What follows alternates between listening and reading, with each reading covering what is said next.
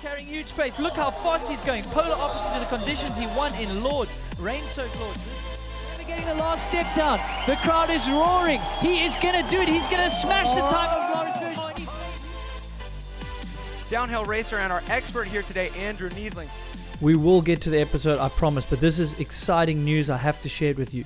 The podcast is going visual. We are on YouTube. So if you enjoy watching podcast, make sure you go to Moving the Needle podcast on YouTube. So search it on your YouTube, you'll find it. Hit that subscribe button and then watch some of the clips if you don't mind. Maybe leave some comment. Let's get some engagement because the more we get the YouTube out there, the more I can get awesome guests. And that's probably the biggest thank you you can do for me right now. Let's build up that YouTube. So share it with some friends, check those clips, leave us some comments, and uh, appreciate that, man. Let's get to the episode. During my racing years and even now, I take my health and nutrition pretty seriously, I must say. It was so difficult though to stick to a routine and to remember to take all those necessary supplements. Then I found AG1. I'm so excited to partner with them personally and for this podcast. I actually started taking AG1 long before this partnership even came about. Now you might ask, what is this stuff? Think of AG1 as your all in one health insurance. I know I do. I have never been one for taking a million different supplements or vitamins. So, this is the perfect all in one solution. Honestly, I actually look forward to taking it. I do it first thing in the morning. I feel more alert and focused, and I know I'm taking care of my body and health. I feel energized to get my day going. Covering my nutritional basis for the day literally couldn't be easier, and that's why I trust AG1. I just mix one small scoop with water and drink it first thing each morning, as I said, and then I'm done. So, check this out. With that one scoop of AG1 I've been talking about, you're absorbing, listen to this, 75 high quality vitamins, minerals, whole food sourced ingredients, probiotics, and adaptogens to help start your day right. This is a special blend of ingredients that supports your gut health, nervous system, immune system, recovery, and helps enhance your focus. It contains less than one gram of sugar, no GMOs, and none of that nasty chemical, artificial anything, all while still tasting good. Now, let's all be honest with each other. We all know we don't eat enough vegetables or consume the healthiest meals some of the time, especially when we get busy. We all want something quick and easy which will help us in life. AG1 supports better sleep quality recovery, mental clarity, and alertness. Now, I don't care what you do in life. I think we can all agree this is super important. AG1 is trusted by so many professional athletes and health experts. If a comprehensive solution is what you need from your supplement routine, then try AG1 and get a free one year supply of vitamin D and five free AG1 travel packs with your first purchase. Go to drinkag1.com forward slash moving the needle. That's again drinkag1.com forward slash moving the needle to take ownership over your health and pick up the ultimate daily nutritional insurance. The link will be in the show notes as well.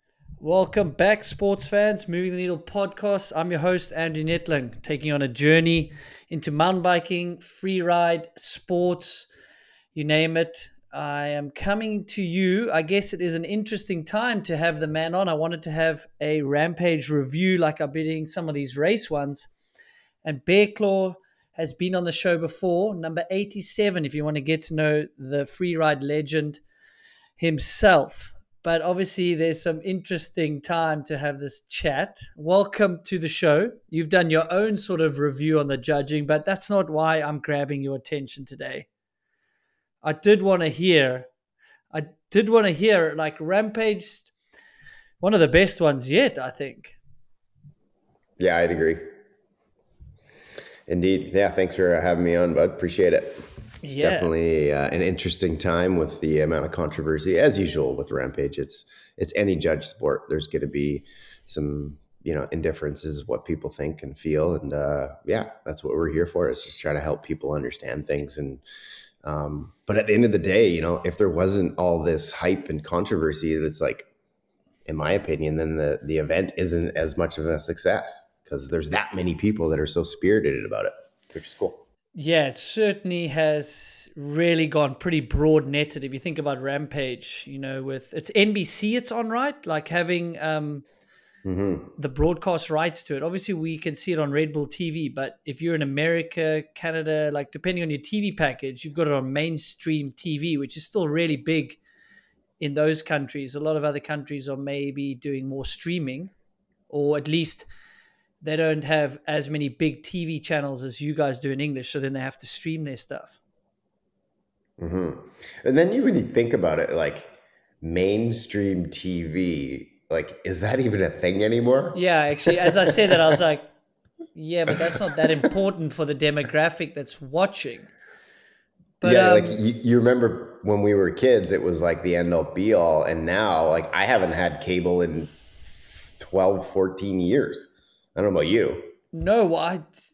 No, I've got sport that's streamed now. It comes off technically, I guess, cable, a version. And then everything else is streamed. Um, my the racing exactly. is streamed now. Red Bull T is streamed. Some of my golf is streamed. Shit, true. However, we got to give it props because it has gone mainstream. I mean, what, yeah. were those? Bo- there was um, that crazy um, basketball free thrower that you did some stuff with. Yeah, lethal shooter. He's there.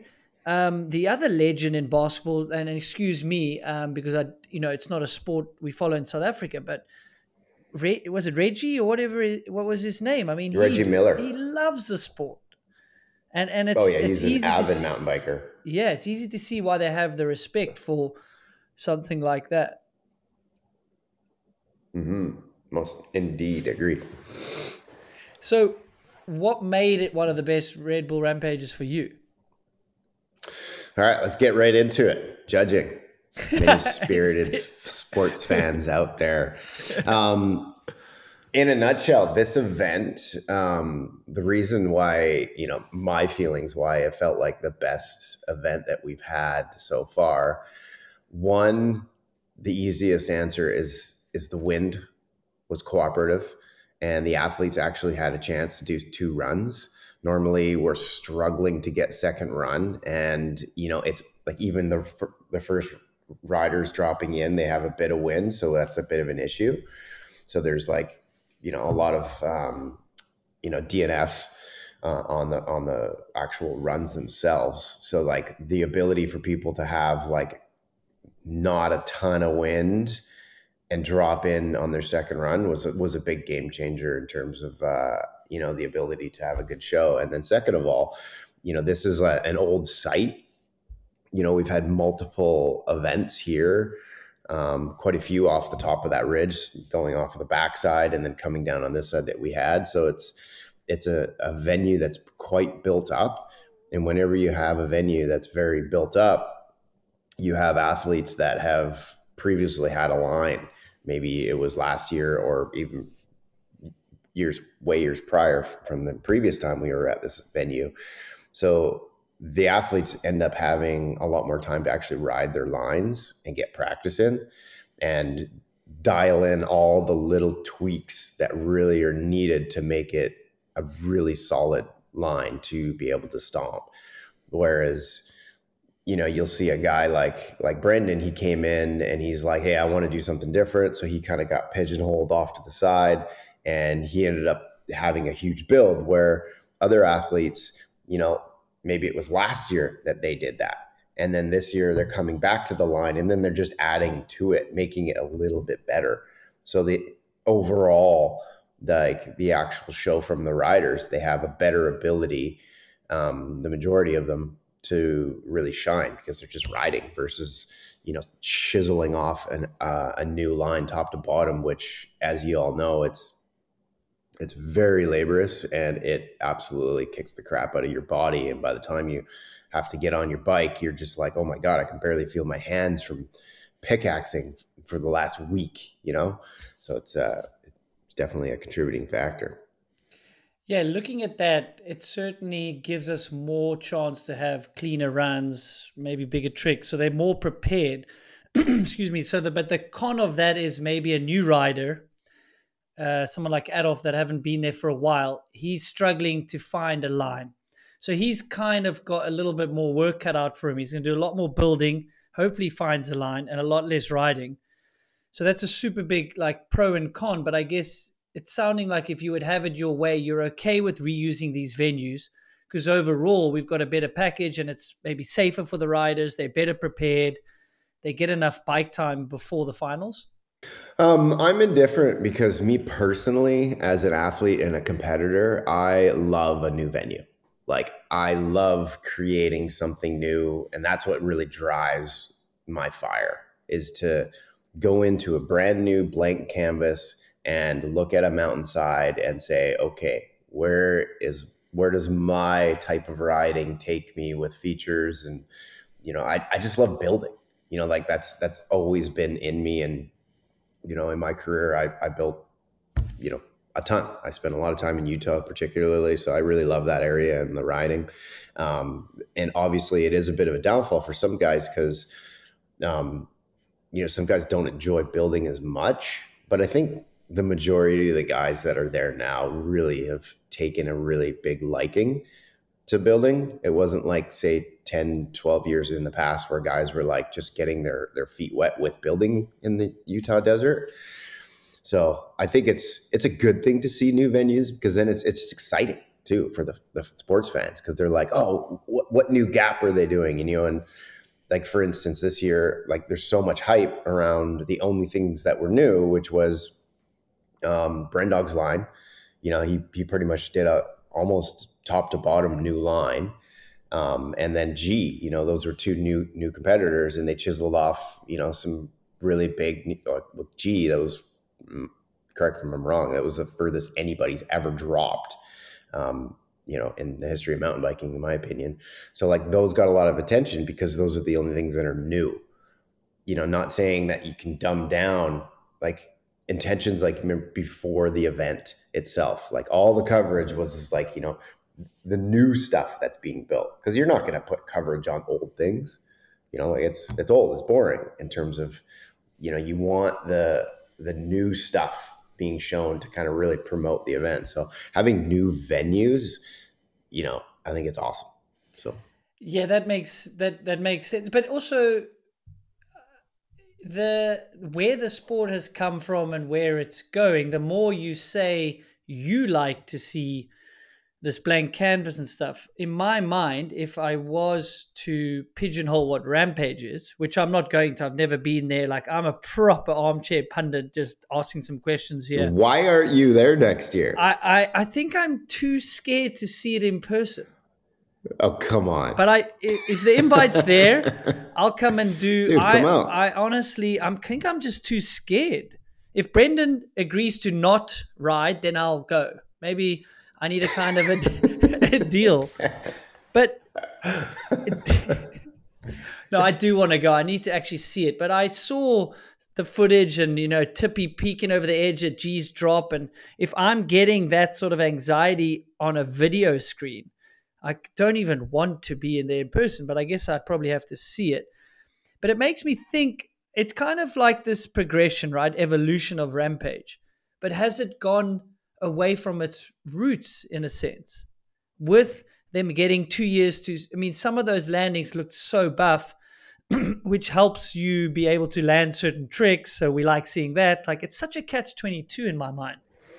Yeah, everyone really gets hung up on the manicured landings. And I think people need to stop getting hung up on it because the manicured landings, it's in a, it makes it able for the rider to go bigger and go further. Like, because if you make a tiny little bit of a mistake on a landing that has seen no water and it isn't packed, you're going over the bars because you're sinking up to your axles. Like that's what we used to do before we had like water to the top of the course. And it was ugly to watch, and luckily less, not as many people got hurt. Yeah, fair enough. That's why I'm here asking questions. Yeah, so it's like I, you know, all you sports fans, like I hear you. I am old school. I love the old school stuff. I love it like super raw and rugged and like, you know, I've been getting obviously my ass handed to myself uh, online for being a judge, and like it's funny because people forget that you know my the last time that you know Zink and I were battling for first or for the the FMB world title, I took a super raw, rowdy line, like full, like just raw and rugged. Like I didn't even finish the build in time for my run. Like I didn't, I didn't even get to practice it.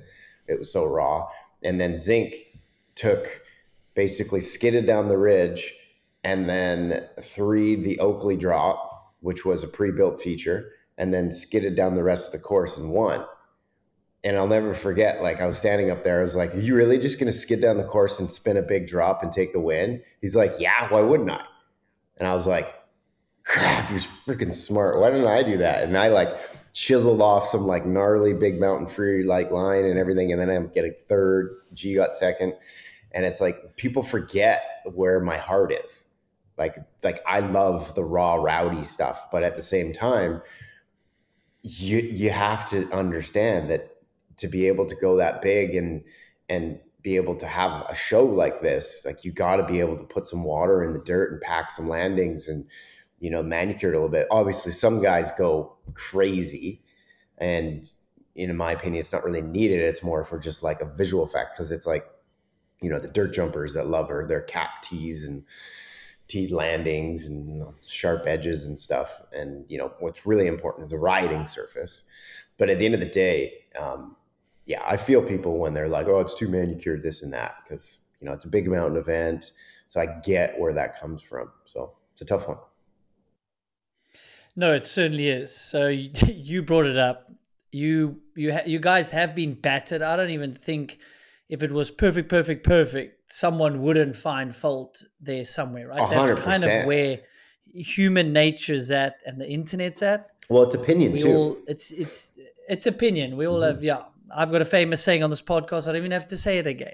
Yeah, right. everyone understands what it is yeah. about opinions.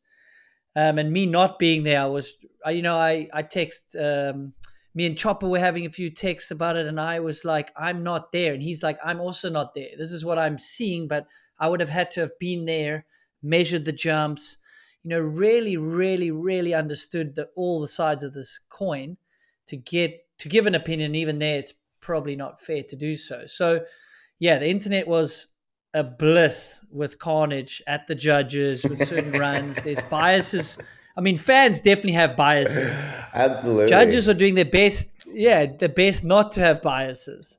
Then you've got some people that have more of the knowledge and still like maybe sit back and don't want to have an opinion. So I definitely had my popcorn out. I, I felt for you guys. I felt Oh, so for the I. riders as well. you know, like I feel for all the riders. You know, Brendan, obviously he's a fan favorite anyway. It doesn't matter what he touches or rides. People are going to like it because it looks good or it's probably unique. Mhm. Bienve is a showman. Mhm. You know, there's certain riders that just maybe make things look so damn clean. It looks easy. Yeah, that absolutely.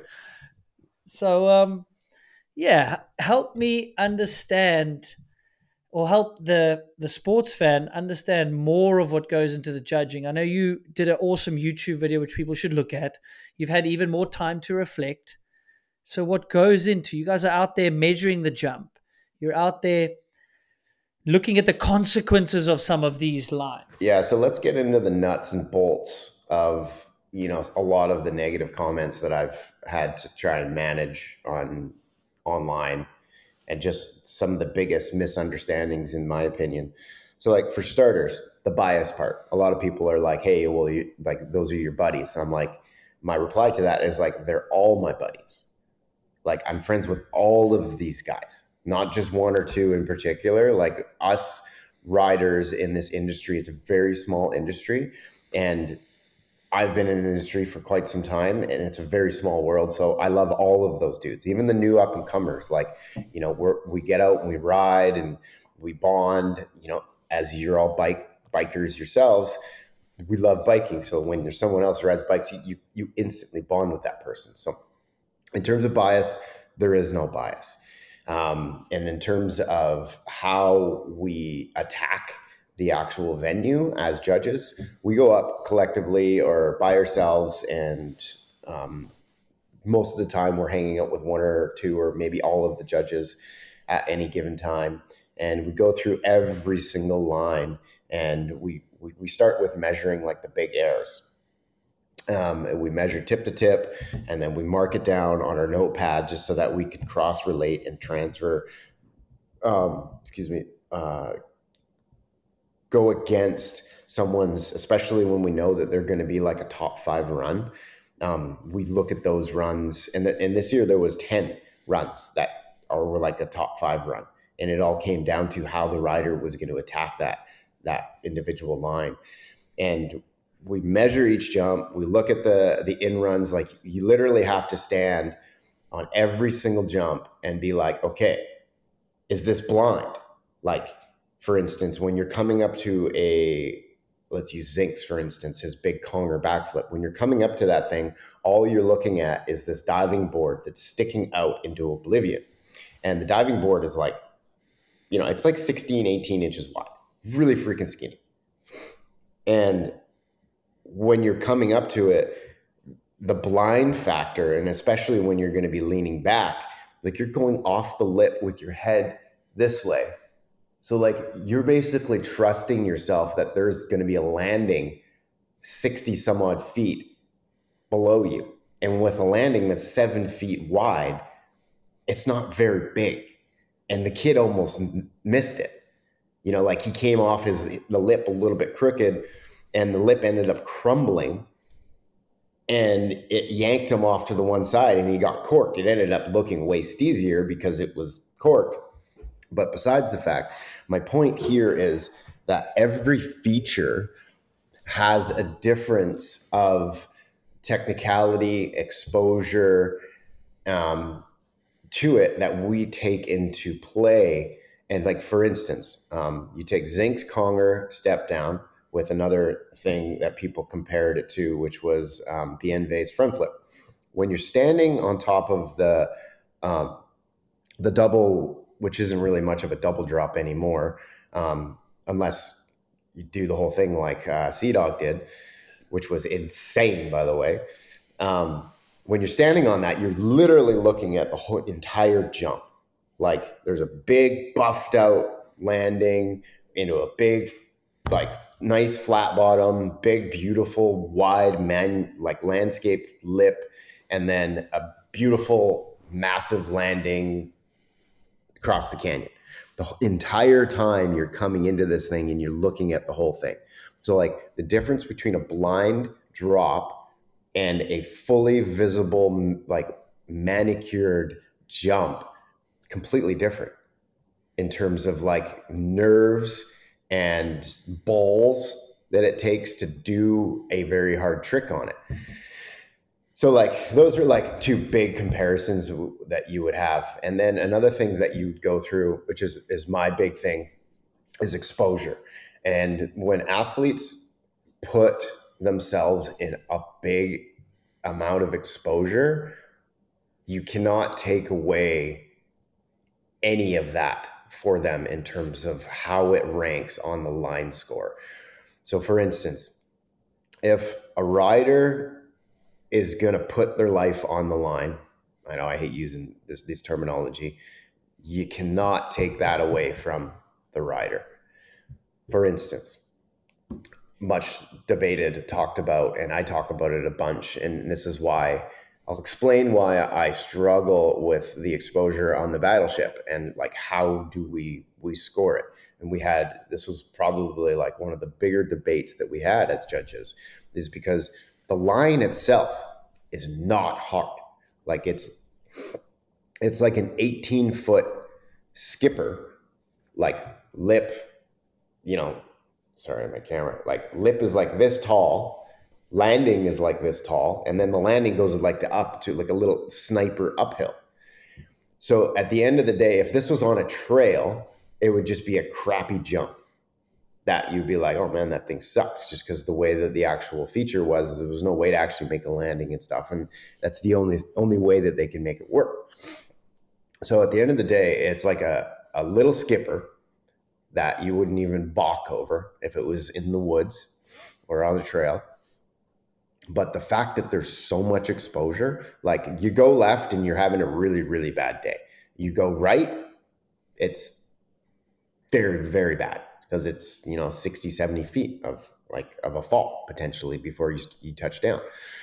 So the fact that there's so much risk involved in just riding that, you can't take it away.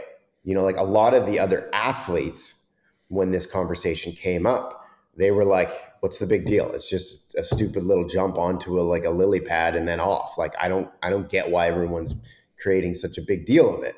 And like our comment to like the athletes, other athletes that weren't hitting it, um, to that was our rebuttal was just like, yes, but they're putting themselves in a ton of exposure, so we have to reward them for it.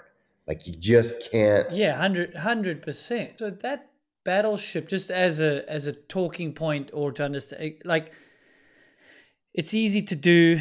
Most of us mountain bikers. I, I wouldn't say probably. I, I, wouldn't say no, it's no, no, easy so, to do. Don't. No, no, no. If it was on a trail, sorry. Let me preface that. Yeah, yeah, yeah. Like, if the battleship was on here. a random trail, jeez, yeah, jeez, I'm gonna get cut and cancelled by every person in the industry. So reverse. I never thought that about the battleship. I literally you couldn't pay me to go stand on the thing. So that's what's a tough one is because they'll go. It's easy to do if it was on a normal trail, even if it went wrong. But this is where it's like, but even though it's an easy thing and it should be easy to do, if it went slightly wrong, it's catastrophic. But because it's on this crazy exposed thing, then you might hesitate and you're tight and tense. So it could go wrong way more chance like of like casing the thing than on a trail. So like I actually wouldn't want to be near judging something like that. That's tough. Because it's just so tough to judge because you're like, but that's an easy feature, but it's up on the top of a cliff you could honestly you could die if you fell off that thing. So you don't want athletes to go out there and do it, but they're choosing to go do it, then you have to score it high. I mean, that's a disaster of a thing to judge. It is. And like another thing that people need to understand is that this is a big mountain competition. And we base the whole competition off of a free ski snowboard big mountain competition. And when you're at the peak of the mountain in the steeps, that is where you're going to get the majority of your like exposure and your points because that's where if you take risks, it's going to the risks are going to be higher up top. Right? So traditionally if people come in off the peak and go in in the gut and in the steeps, you're putting yourself at a higher risk because if you fall, sometimes you're just going to keep going and going and going off multiple cliffs and it's going to uh, that yeah yeah it's going to be horrible. sense. so it's like you can't take that away from the rider when it comes to being scored. If they're going to put their life on the line you need to reward that. And when they're going to put their life on the line up high and be in, in an exposed area and do a trick that's where it just jumps in terms of like the scoring and and like what they're going to get for values. So traditionally, when when people take the ridge, that's the easiest way off the top.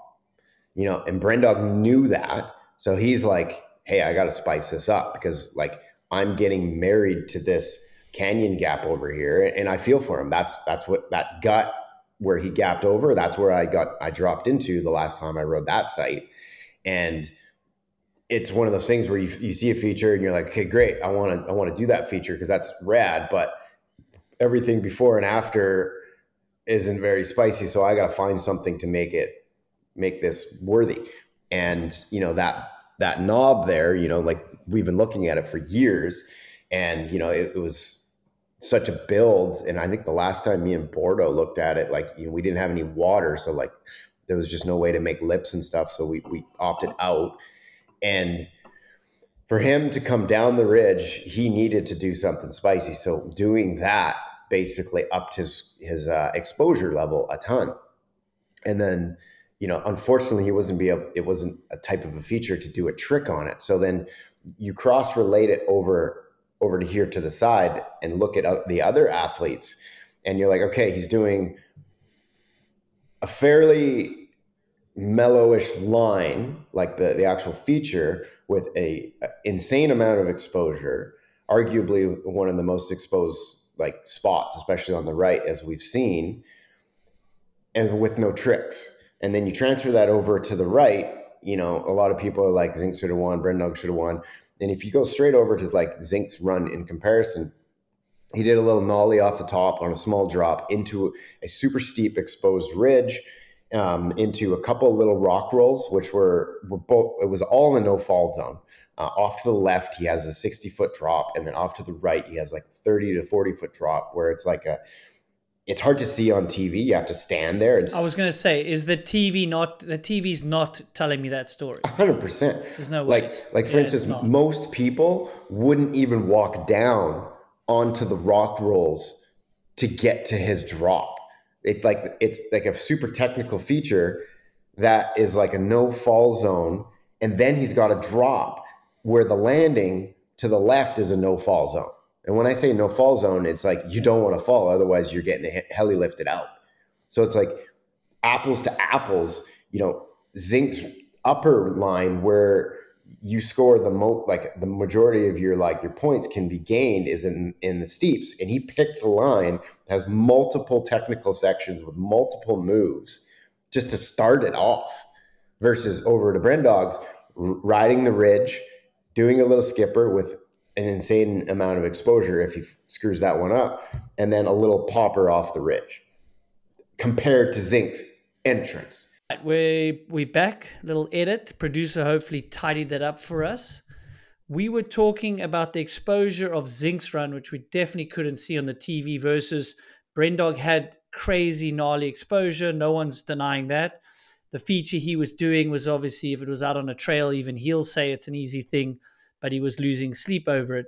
So people definitely at home can't understand that. So you're giving us sort of the in-depth knowledge to that. And then the one thing I was thinking about is in other disciplines, slopestyle, downhill, other athletes could go ride other features.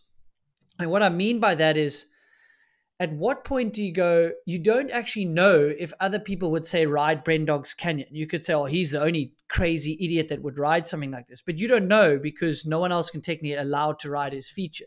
Same as, you know, Zink and Strait share some features. So you can say, okay, well, two crazy guys would ride that. Or the battleship, it seems like only two gnarly idiots would ride that. So it's an extreme feature.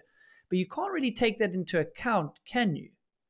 Of like, oh, 20 people would do that line. So it's not that gnarly. It's like, well, we don't always know because people stay off each mm. other's lines. Yeah, and that's something that a lot of the majority of people don't really understand the intricate nuances of a rampage venue and where you get to ride.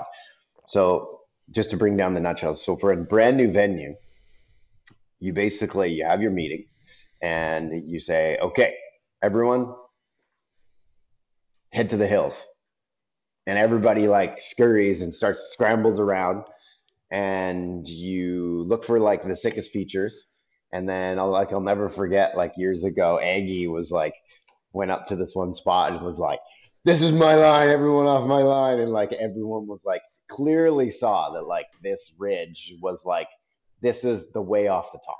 Like if you want to win, like that is clearly, you know, like the winning feature. And like we were all just like, "Hey man," he's like, "Nope, get off my line." and you know sequentially we ended up like everyone built airs like nearby and around like the similar area and it was a bit of a, like a cluster. But at the end of the day you know it's kind of a first come first serve and you put your stake in the ground and like hey this is my line. And if and if you have you know the skills to talk to that person and and figure out a way to cordially um, like share some of the the building and share the line in some way, like then you're winning. You know, and, and really the key is to be able to um, you know team up with athletes. You know, like um, the, the last years that I rode, me and Ty- Tyler McCaul, me and him teamed up on builds. You know, we built like that huge step down off the knob, and like th- there's this massive landing where we had two build crews building this thing where normally if it was just one we we wouldn't be able to finish it. So then you have that that's the new venue. And then you have an older venue.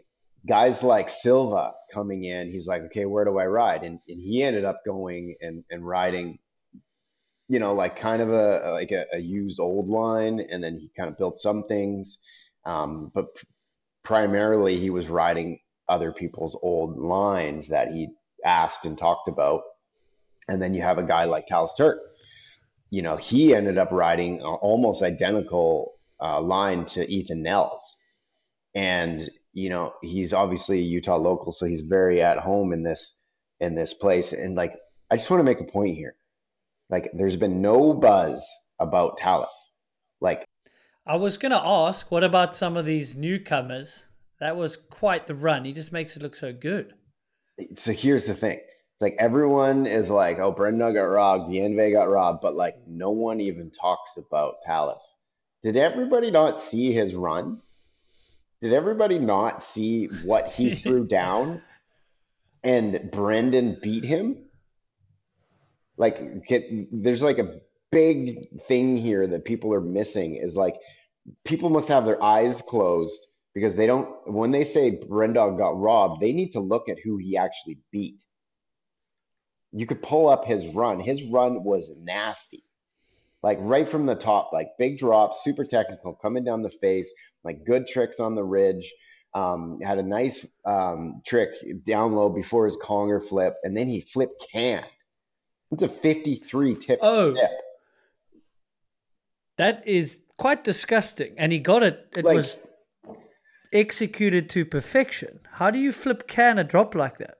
Like that, like, you know, a couple years ago, that would have won Rampage. And it's fifth. And people are saying Bienve, and like, if you like, there's so many little factors that go into judging. Like, you know, I'll, I'll jump around a bunch here, but like another fact, you know, people are like, oh, Brendog's Canyon Gap was so nuts. Like, the nuts part about it was the fact that he had to gap over um, Rheeder's old line because there was like a landing berm in the middle of like the pre-compression going into it. That made it extremely technical. Not to mention he had to like hit this lip that was not very wide. Um, but the, the length of his gap was 53 feet. Zink's setup air to his conger flip was 50 feet. Like, did anybody see the fact that like, you know, it was only three feet bigger than Zink's setup air where Kyle Strait cased it like the day before in practice? And then above that was the step down that Strait got taken out on. And it's basically like a, like um, a rhythm section of big features that you have to snipe every single one of them. And that's what that's what um, took Zink out last year is because he cased that jump because the step down just wasn't built right because they didn't have enough time to build it properly. And then he wasn't able to get that 50 footer to give them the speed to go into the into the final step down. So it's like there's so many little factors and like like we as judges, we have to look at every single feature and look at the in run, the out run, the exposure, and then we have to cross reference it to each other rider. And like some of our best tools is we we in the box with all of our TV screens, we can pull up someone else's run if we're like, hey, you know what, like we need to make sure that this run was should beat that run. So we pull up that other athlete and hey, can we get Talus's run over here? And then we get Brendog's run, and then we cross reference them back to back, and we look at them both, and, and then we're like, mm, okay, you know what? You know, he bobbled there. You know that feature there, that that's got more exposure there. He did a gangster trick over here on this massive feature, so that should put him here with that score. And then you know, at the end of the day, you look at it and you have your overall impression after you just cross reference both runs. And we have to do this in three minutes. It's not easy, by the way. Um, and then we have to have the ticker and someone yelling in our ear, like, hey, come on, come on. It's usually me. It's the slowest because I'm sitting there taking my time, um, making sure that I got every single feature. And I like, I visualize myself, you know, like I visualize every takeoff that I stood on and looked at. And, you know, if he did a trick that I didn't know that he was going to do, I like go back to my visual, like me standing there on that actual feature and envisioning what that athlete was looking at when they were like doing a spin or a flip and, you know, the emotions that were going through it. And I, I play that into the exposure and the, and the risk factor and the technicality and the overall impression. And that's how we come up with our scores. It's a mouthful. I literally hope I never get asked to judge anything. I could judge a downhill race. I just say, well, look at the clock. Make sure the clocks are synced. You know what I mean? That's what makes it. That's what makes the sport that sport beautiful. So in technicality, I was also thinking. so you mentioned like uh, say a Zink and a Kyle, the consistency of a run, like how difficult it would be to do it consistently time over time, that would factor in, I guess, subconsciously or on the scorecard. Like, okay, so he has to get the down the drop, and then he has to make sure he's got that perfect to have the speed for the 50 foot, because that's the only way he gets down the big step down. Shucks, he's not doing that 10 out of 10 times. Some other runs, they're gnarly, but you could probably get away with a bit of factor of error and still get through the line and still maybe do some tricks. That I guess is a factor as well. Yeah, there's there's definitely overall. Absolutely. You know, there's definitely a nuance to um not over practicing because you dumb it down. Like there is a bit of a game there with so for instance, if an athlete has like a big feature and they wait until finals day to tee it off for like once in practice and then they hit it in their line generally the gut feeling from most people that are there at the venue and watching maybe on online is that this has to be so gnarly because they only did it once you know if they're smart and it's very like simple and straightforward for them, they would not show everyone. Like for instance, Brandon would like, you know, tee some stuff up like really early in the morning or late at night and hopefully no one really sees it. So it like the more you do it, it kind of dumbs it down because it's like, you know, but as a judge, I, I take it for what it is and I don't let that affect me. But for like the general public, the people that are there, when someone's sessioning a line, for like three or four days, like top to bottom, you're like, oh, okay, yeah, he's just sessioning it like he's having fun. You know, most people, it dumbs it down. So there is a bit of like a chess play game going on there with athletes and like, you know, you do it too many times, you know, where you're really comfy and, and everyone sees that you're really comfy and maybe your score might come down on that feature or versus like not even do it till finals day and it, you know, for everyone, it's like, oh my God, that must be gnarly because he only did it once and that was on finals. That makes so much sense. So you think there's athletes that are actually doing that? Because part of me is going, the poor athlete, he might just be that skilled that he makes a ridiculous feature look somewhat easy. So that's a problem. And Carson, and then he goes, I want to get, yeah. So maybe you can, that'll tee us into Carson and Van Steenbergen's run. It's like they're making it like the damn caveman drop. The poor guy made it look so butt after standing up there waiting for the wind. You have to. And I'm like, oh, that is quite. Yeah, he has to make it look better, otherwise cartwheeling down a hundred foot. So yeah, you're like a victim of your own success and talent. Like if yep. you're like, well, I'm just going to session this to get it super comfy so I can nail whatever trick. Yeah, mm-hmm. that's interesting. I haven't really thought about it like that. Yep. And that's why a lot of people, you know, they look at Carson's run and they think like some people have said it's old news and I, I take an offense to that because just because you know someone did a, a 35 foot drop last year doesn't make it less as gnarly this year. Like it's still a 35 foot drop that you're tricking. Like it's you know that's just that's reality. So like let's jump into carson's where a lot of people thought that you know brendog um, should have been on the podium. Um, because you know that's like a like I said before, like a useful tool that we do is is, is you know, and the scores, like everyone just stop getting hung up on the scores. Like the athlete, I know all the. But staff, we told him that in the last episode with you oh, and oh man, someone coming up really hard to get Austria to, to can the scores because it makes no freaking difference. And Austria said, no, people want to see the scores. And clearly it makes no difference because all we care about is the ranking like scores makes no freaking difference. And we were actually joking amongst everyone earlier is like, we're going to give last place 91. And then we're going to put everyone from 91 to 98 because like everyone's like, oh my god, you got a seventy or something, and get, yeah, this judge is terrible. How could he give Brendog an eighty six? And yeah, I, am not obviously I obviously yes, the run is incredible. It looks like a ninety two. I don't know, but it's it's the positions. I knew it's the positions. I don't, but I've asked you that and you need to listen to the episode number 87 where we get to know Bear Claw properly. Uh, but yeah, back to not having scores. So here's another analogy. Does it really matter if it's a half a second on the DH race run or one second that he wins by? Well, no, yes and no. The winning, no, like the results are the results, yes. But in downhill, if the guy smokes a guy by four seconds, he Well, smoked the guy by four seconds because the clock, exactly, the clock doesn't lie, but judges are not clocks. Does Yeah. that make sense? So, There- no.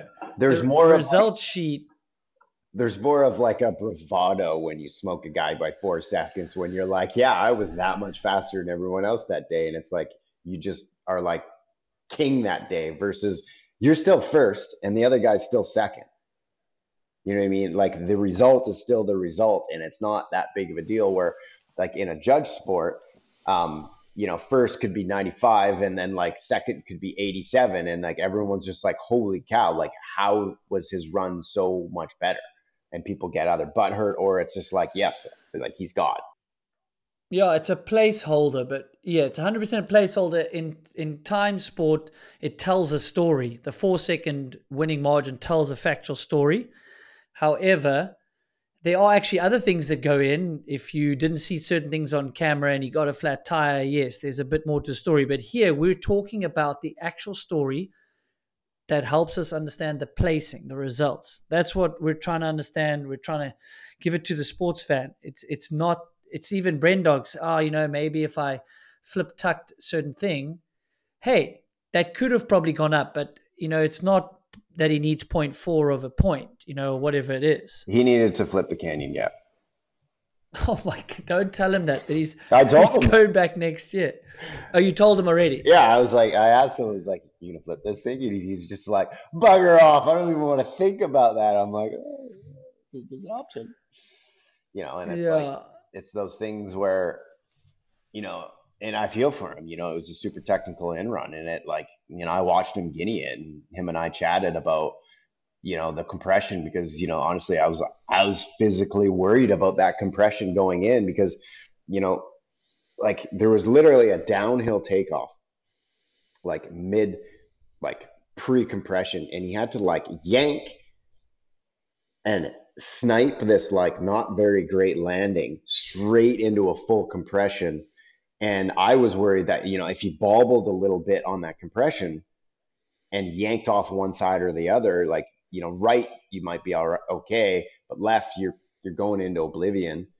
Um, you know, I was actually pretty worried about that because, like, you know, in, in essence, there shouldn't have been a freaking gap in his in run, but there was another line that he had to cross. And this is the downfall of having a venue that's got freaking lines ribboned everywhere through the whole hillside. And you have another athlete that's like, hey, you can't do this because it's going to screw my line up. So you have to play that that balance in between the two. Um, oh yeah, another point, Bienve. Let's dig into that one. Um, absolute beautiful human. Like that's why he got the Spirit Award because like the, the whole entire like event, he was just like just a freaking great dude. Like super nice, like helping all the riders, just like friendly, you know, like just just an overall great dude, shredding hard the whole trip. Like he goes down super hard on one of his practice runs on the canyon. You know, he actually gets to, to his trachea. He, he, his voice is like afterwards is just like super, you know, because he got it like right here. And um, you know, so we gave him the the Spirit Award and then like the Best Trick Award because you know he front flipped that canyon, and a lot of people get confused between like, okay, well, shouldn't the winner get Best Trick Award? And it was like for us, it was a like, well, you know, Zink's already got the best trick on that prior, and you know, Bienve did a front flip, which no one's front flipped that canyon before. So like that was a it was a clear winner to us. But the confusion there is like, well, if Bienve is getting all these awards, why didn't he win? And I'll explain it to you. So we talked about going off the top, and that's where you get the majority of your points because this is a big mountain event, not a dirt jump slope style event. We can tune in to Crankworx to, to watch that. Amazing venues and amazing events. Um, so off the top, that line was the easiest line down the mountain. And if you just judge the top section, out of all the athletes, he would be in last place coming off the top. So just factually, that's how it is on the yeah, on the scoreboard. Absolutely, on the scoreboard, off the top, that is the easiest line down the top. So he would be in last place, and then halfway down the hill, he started to turn things up, and he turned things up in an area where there wasn't as much exposure as the other athletes. He didn't put his life on the line up high like other athletes did. And yes, he took a big risk on the front flip, but at the end of the day, um, you know, it's a big jump and he's at risk of like overshooting it and going off the sides. You know, like him falling into the canyon, it's not like I'm assuming here, but I'm going to assume that that wasn't really a big, um, you know, fear of his, where other athletes like Brendan, he had a fear of falling in the canyon if he screwed up on a sketchy in run. And then like, you know, like Zink and Carson, they had exposure up top with all their lines and tricks and everything else that, that there was no fall zones while they were doing some tricks on gnarly features. So for Bienve's run, you know, like we put him where he was because he didn't have any points up top. He was in last place. And like with every trick that he did, you know, he kind of came up in points and, and trick score and technicality and exposure came up, but it didn't come up enough to balance out him taking the easiest line off the top. And once again, people, this is a big mountain event. And if you take the easiest line down the top, it's going to be pretty darn hard to win. Just straight up. And you yeah, talk to him, sense. And he wasn't confused. You know, he even said, he's like, you know what? I wish I had a better line up top. You know, I had a little bit of wind, so I rode it a little bit slow. And you know, I'm super stoked to get the front flip, and I thank you guys for all these best trick awards and everything. And he was just he was stoked. You know, like maybe differently sitting down privately one on one, he may be thinking a little bit different. Like maybe he thinks he should have been, you know, a couple couple places higher. But overall, him and all the other athletes aren't complaining. And for a fellow rider, judge, for me that's the most important is having the athletes like a general consensus with the whole field everyone thinking that we got it right and so far i have not heard anything but praise from my fellow athletes that were riding the competition all of the industry people that were at the competition that have been in this at this event working this event for many years i haven't had anyone come up to me and said you know what this was whack like years past um, and everyone. You've had that years past. Um, from some industry people, like when I'm riding, yeah, like I remember many years. You know, obviously. When you were riding, yeah. So you mean you were bitching? of course, like when you're, you know, like there's been there's been years where, like for instance, like a good example, Norbs got robbed, and that was a product of how the judging used to be um, tallying scores with the point system, and we would do like the 25, 25, 25, 25 point system. And he ended up getting screwed on a formality of just the system. And we've, we've erased that and changed things to so make sure that, that that doesn't happen again. So, you know, like, and obviously there's, some discrepancies, you know, like some from years to years. And this is my second year um, judging. Like I judged way long ago, back in like 04, 05. But since then, I, uh, you know, I, I was riding, and now this is my second year as a judge, and I feel very confident that we nailed it um, again. And you know, I think a lot of people that are very spirited right now, you know, if they go back in two, three months when their emotions have calmed down and heard some of this uh, testimony from myself and and other athletes, I think they're going to go back and watch the event without less, without as much bias, and they're going to watch it again and have a different opinion of you know where things ended up and how and why. Yeah, I would certainly agree. I think I'm gonna definitely rewatch some highlights after understanding more, even though I I know you well and we've chatted on the podcast before. But I've definitely got a better understanding and then to like rewatch certain features because you've got the intel of the measurement or how blind I'm like, watch oh, shit, that thing's run. blind. Yeah, Talus's run. Right, and I have to run. watch Storch's run more to understand like two to two things as well. So obviously I think a lot of people have a bias to Brendan, but it, I think what we're not, what we're missing is sometimes his skill gets him in trouble because there's one thing of like, okay, certain riders, if you blocked out the exposure, they would jump the canyon. But I'm not sure every rider would like technically be able to jump that canyon. Does that make sense? I think you'd be surprised.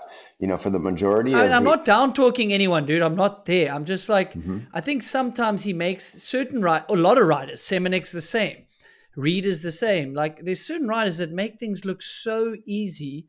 And then if you put other riders, they'll make it look less easy and probably you'd think it's gnarlier. I guess is what I, I mean. agree. And, and and in terms of the comment to saying no one else can ride each other's feature, the reason that all these riders are here is because they are the best in the world and they can ride every single feature. They just don't want to because every rider has their strengths and type of features that they like. Like for instance, some guys hate blind drops. Like they're just like, no, I want like a step, like a lip, and I want to be I have a good sight line so I can look coming in or a turn. So every rider has their strengths and their weaknesses. But I'll tell you, like every single one of those riders out there could ride every feature. Well, maybe not G's drop because that thing was just gargantuan. What was it? Is this 60 meter like a real number? But Meter? 60 foot. I feel like Bender said meter. I could have misheard. he might have used the maybe he wrong did. metric. he might have used. So it's 60 foot, da- like Down. tip to tip, No, down. down, down. So you draw a triangle, he might be going further, but down. He physically was falling out the sky 60 foot down. Yeah, and I believe the I'm furthest. to. I mean, I've sworn before in the podcast, but fuck, Yeah, like that's gnarly. I believe the furthest anybody's gone down vertically successfully is like around 50 ish feet. You know, correct me if I'm wrong, Internet Warriors. Um, but Clemens was right at that mark. Like when he did his double drop, and he did that thing four times in practice that morning. It was so unlucky that he and he just buttering it in practice. Well, like you know, his it, it was it was a shame because he he was starting to to do that double drop from the landing of his little skinny ridge step down. He would sit on the landing, which wasn't very tall, like it was you know like three meters tall, and he would grab like two or three cranks, like mellow cranks, and in oblivion. And his his fault was and I was chatting with him earlier. I was like, make sure you get your brake checks in. And because whenever you're in a, a rampage run, there's so much going on. You got the nerves, you got the helicopters in the air, you got your fans. It's just it's just pandemonium. And you're like, you're constantly trying to like, okay, breathe, breathe, focus, breathe. Because there's every single hit. You have to remember, okay, was that two brake taps? Was that three brake taps? And then you're going off a blind lip into oblivion, and you're like, oh shit, I was supposed to break four times when I only broke two. And he ended up doing his step downs for the first time into that, and he misjudged the speed and just overcooked it. And it's it's one of those things that's like a that's a an inexperienced um, thing there where next year I guarantee if he has a drop like that, he's going to put a setup air in because a setup air, what that does is it like you make the gap before it like a little tiny little skipper jump you make it small or big enough to set the speed so that if you hit that landing, it's just a no brainer. You're like, okay, I'm good. So that you shut her down or you like, like you gotta like yank to get over it. You just know what speed you're gonna come into the next hit at, and it's a no brainer. And that's that to me is like an experienced athlete where, like for instance, I'll go over to Zink Skipper, which was 50 feet. You know, that for him was his setup air so that he knew if he got that, he greased that, it's just a, okay, let her rip. I know I'm going to make this jump because this is my speed. Yeah, that, you're right. That that experience will come to. I'm so glad Sea Dog was there, and maybe start wrapping it up. I really appreciate you talking through all this because you got to have thick skin. Like it's really tough. You guys are in the trenches there, just getting, well, yeah, for lack of a better term, just And we bombarded with hand grenades on the internet. Yeah, I don't know if you But, heard, um, heard that one, but yeah, like what? we get paid Which like one? crap. Like well, of course you don't- You get we you basically probably money lose money by being there. Yeah, no, it's for proper love of the sport. So um, no, I, we I really appreciate it, and a lot of it, a lot of this industry, you don't get paid enough for the crap you can get given. But um, maybe as we wind down the single crown slope style conversation, Meh. maybe where Rampage is going or not going or shouldn't go. Let's let's get a hot take on that. A- And I'm not talking. I'm not criticizing any rider that chose a single crown. It's within the rules, and uh, I'm just asking your hot take on that. I have strong opinions about it, and my mind goes straight back to one of the burliest big mountain freeride guys ever to grace our presence was Robbie Bourdon. Robbie Bourdon rode a single crown like 14 or 12 years ago with no sleeves on his arms on a Kona that the suspension barely worked. So, you know, when people are like, oh, single crowns isn't Rampage, like Bourdon is Rampage. And Bourdon was riding a single crown a long time ago. So that to me is just out the window. I don't care what bike you're on. If you're hanging on to those features and dropping into that stuff, I don't care if you're on a freaking gravel bike. Please don't try it, anybody. But you know, like I don't care. Like like it's the terrain that depicts the athlete. And if they want to take a bike that's going to make it a little bit more difficult for them to ride the steeps and hang on, then you know, kudos to them. Like, you know, if they're dropping into some rowdy DH rough section in the steeps, doing big drops on a smaller bike with a single crown versus a guy that's on a DH rig slacked out that's designed to ride that terrain, you know, he's at a disadvantage. So he's actually hanging on. So like it's actually the other way. You know, like in some scenarios, you actually could be like, wow, you know what, that rider is really good because he's on a bike that's not quite designed for that type of terrain, but he's muscling it through. So kudos to that guy. Okay, I understand that. And then the tricks, they don't score as well because the jumps might be a bit smaller or the the the step downs are not as big enough when you're tail whipping. Like then you just give up on that. Like your strategy, like a you know where you at with that, then where it's going. You know if people can come there and and build more slope styley style runs. Well, Like that to me is not rampage.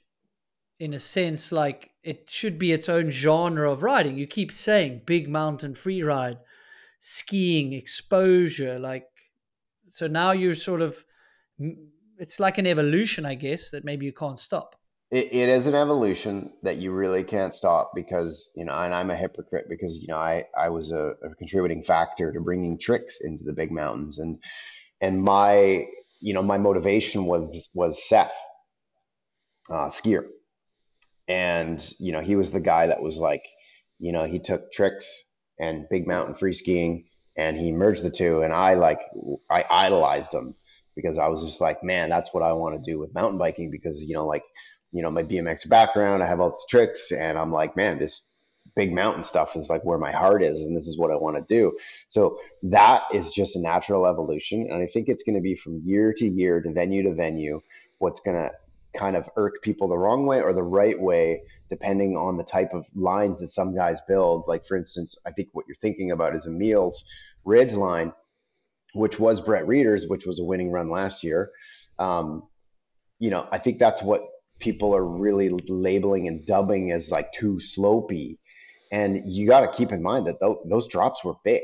Like they were 20 foot drops that he was tricking like rag and oppo tail whip like that was nasty. Like you can't take away the technical ability of that. So it's like eventually, you know, those tricks are going to be up higher on the mountain where you're going to be seeing some guy do like a tail whip off some, say something like Zink's upper drop, where it's like a creeper downhill ish take off and he's going to do a tail whip and you'll be like mind blown. So like that's the evolution. That's where it's going to go. So it's like people can't knock the early stages of an evolution because they're going to shoot themselves in the foot when some guy does a tail whip off some nasty like big mountain drop that's got like a rough landing that doesn't look manicured a lot at all because it will happen but this is the beginning building block so don't stifle the evolution people Dude, put a bow in it. I think that's. I'm so glad I asked, and I didn't have it from a critical standpoint. I hope you didn't take it that way. Like I respect Emil's run and how clean he is, and then he's he's doing the tail whip, and then he's barely got time to get settled, and then he's oppo. I mean, it's unbelievable what he's doing, and people, like you say, they're not quite used to it yet. They're thinking where they've you know they're not sure what it should be or what it's going to be but i think that's an amazing way and it's probably full circle because it's going to be harder to judge so it's where we started and it's where we're ending it's going to take even more education and more work and more thick skins for you judges i guess big time because you know you know i feel people on the because i'm caught between a rock and a hard place because like i was a contributing factor to bringing chicks into this game and I love it. But at the same time, I feel like Big Mountain is king, and you, it's got to be true to its roots. Is a big mountain event, so I'm like, okay, I'm the guy that brought the tricks or helped bring the tricks to the game. But then at the same time, I've also been like a huge fan of like the Big Mountain and pushing that. So I'm like, I'm like right here. I love it, but at the same time, I'm totally on board with keeping this event a big mountain event. And if you look at it, you know, the score, like the placings reflect that, in my opinion. Like Emil did not get top five on his run. And if people say it's too much of a slope style, well, then where did Emil fall? You know, Brendog was fourth. He didn't do any banger tricks. Like he did a flip step down and then a flip on like a dirt jump down low. And that was his, like he just suicided the, the canyon gap. But as we all know, suicides are, you know, on a DH bike, you just let your hands go and that's it. Um, so for instance, like his run was Big Mountain and he's in fourth with like no big conger tricks. And then you have other athletes that were big mountain and big tricks. And that's why they, they were on top. So it's, uh, I, I feel very, very stoked on where we placed things as a whole to like you know, looking back, keeping Big Mountain alive. Because, you know, if we placed Bienve up in the podium and then like, uh, you know, Emil up in the podium, you look at it and be like, okay, well, Big Mountain's dead. This is a slope style event. That would be like the, the takeaway. And then, in my opinion, I think we would fail, would have failed. Dude, uh, that's why I wanted to get you on. That was actually fascinating for me, even though I know you guys well. I know the sport from what I could see from the couch well bro, thank you so much uh, for just coming on and taking a few shots from me and letting me challenge you so that we can understand it because that's what we need right that's why i think podcasting works let's just get a longer conversation let's spitball some ideas let's ask you what the future may look like and you've answered that awesomely thanks so much man all right guys love you all well guys even when there you go yeah even when you're battering him on the internet. He still loves you. No, thank you so much, guys. If you got any value out of it, we are on YouTube. So you can get to see us having a chat on YouTube. Just search Moving the Needle podcast. Get us to those subscribers we need because then we can bring you more action like this. And you know what else? Just uh, make sure you like and subscribe. There's Bear Claw. He's a fan. Go check out his episode. I have mentioned it before. We said it was number 87 it's enough housekeeping for me. You know what to do. Share with a friend. Till the next one. Peace. All right, bud. Good chatting. Later, folks.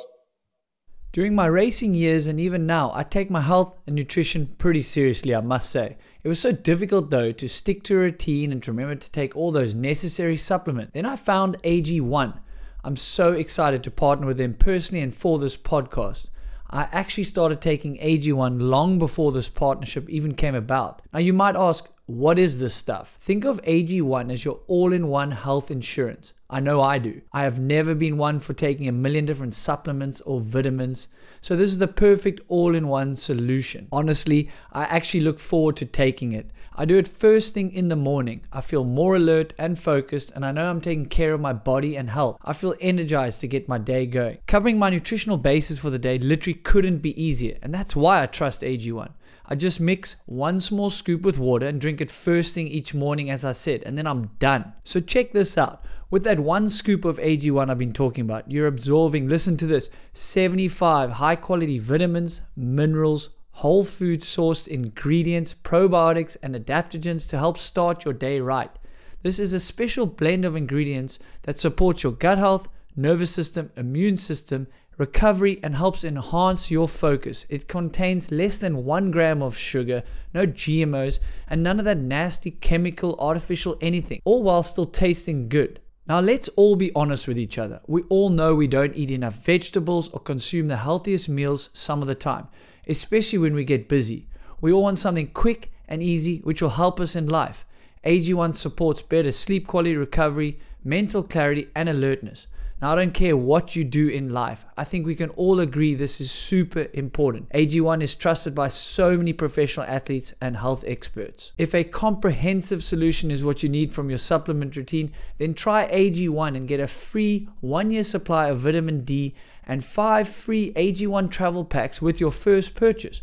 Go to drinkag1.com forward slash moving the needle. That's again drinkag1.com forward slash moving the needle to take ownership over your health and pick up the ultimate daily nutritional insurance. The link will be in the show notes as well.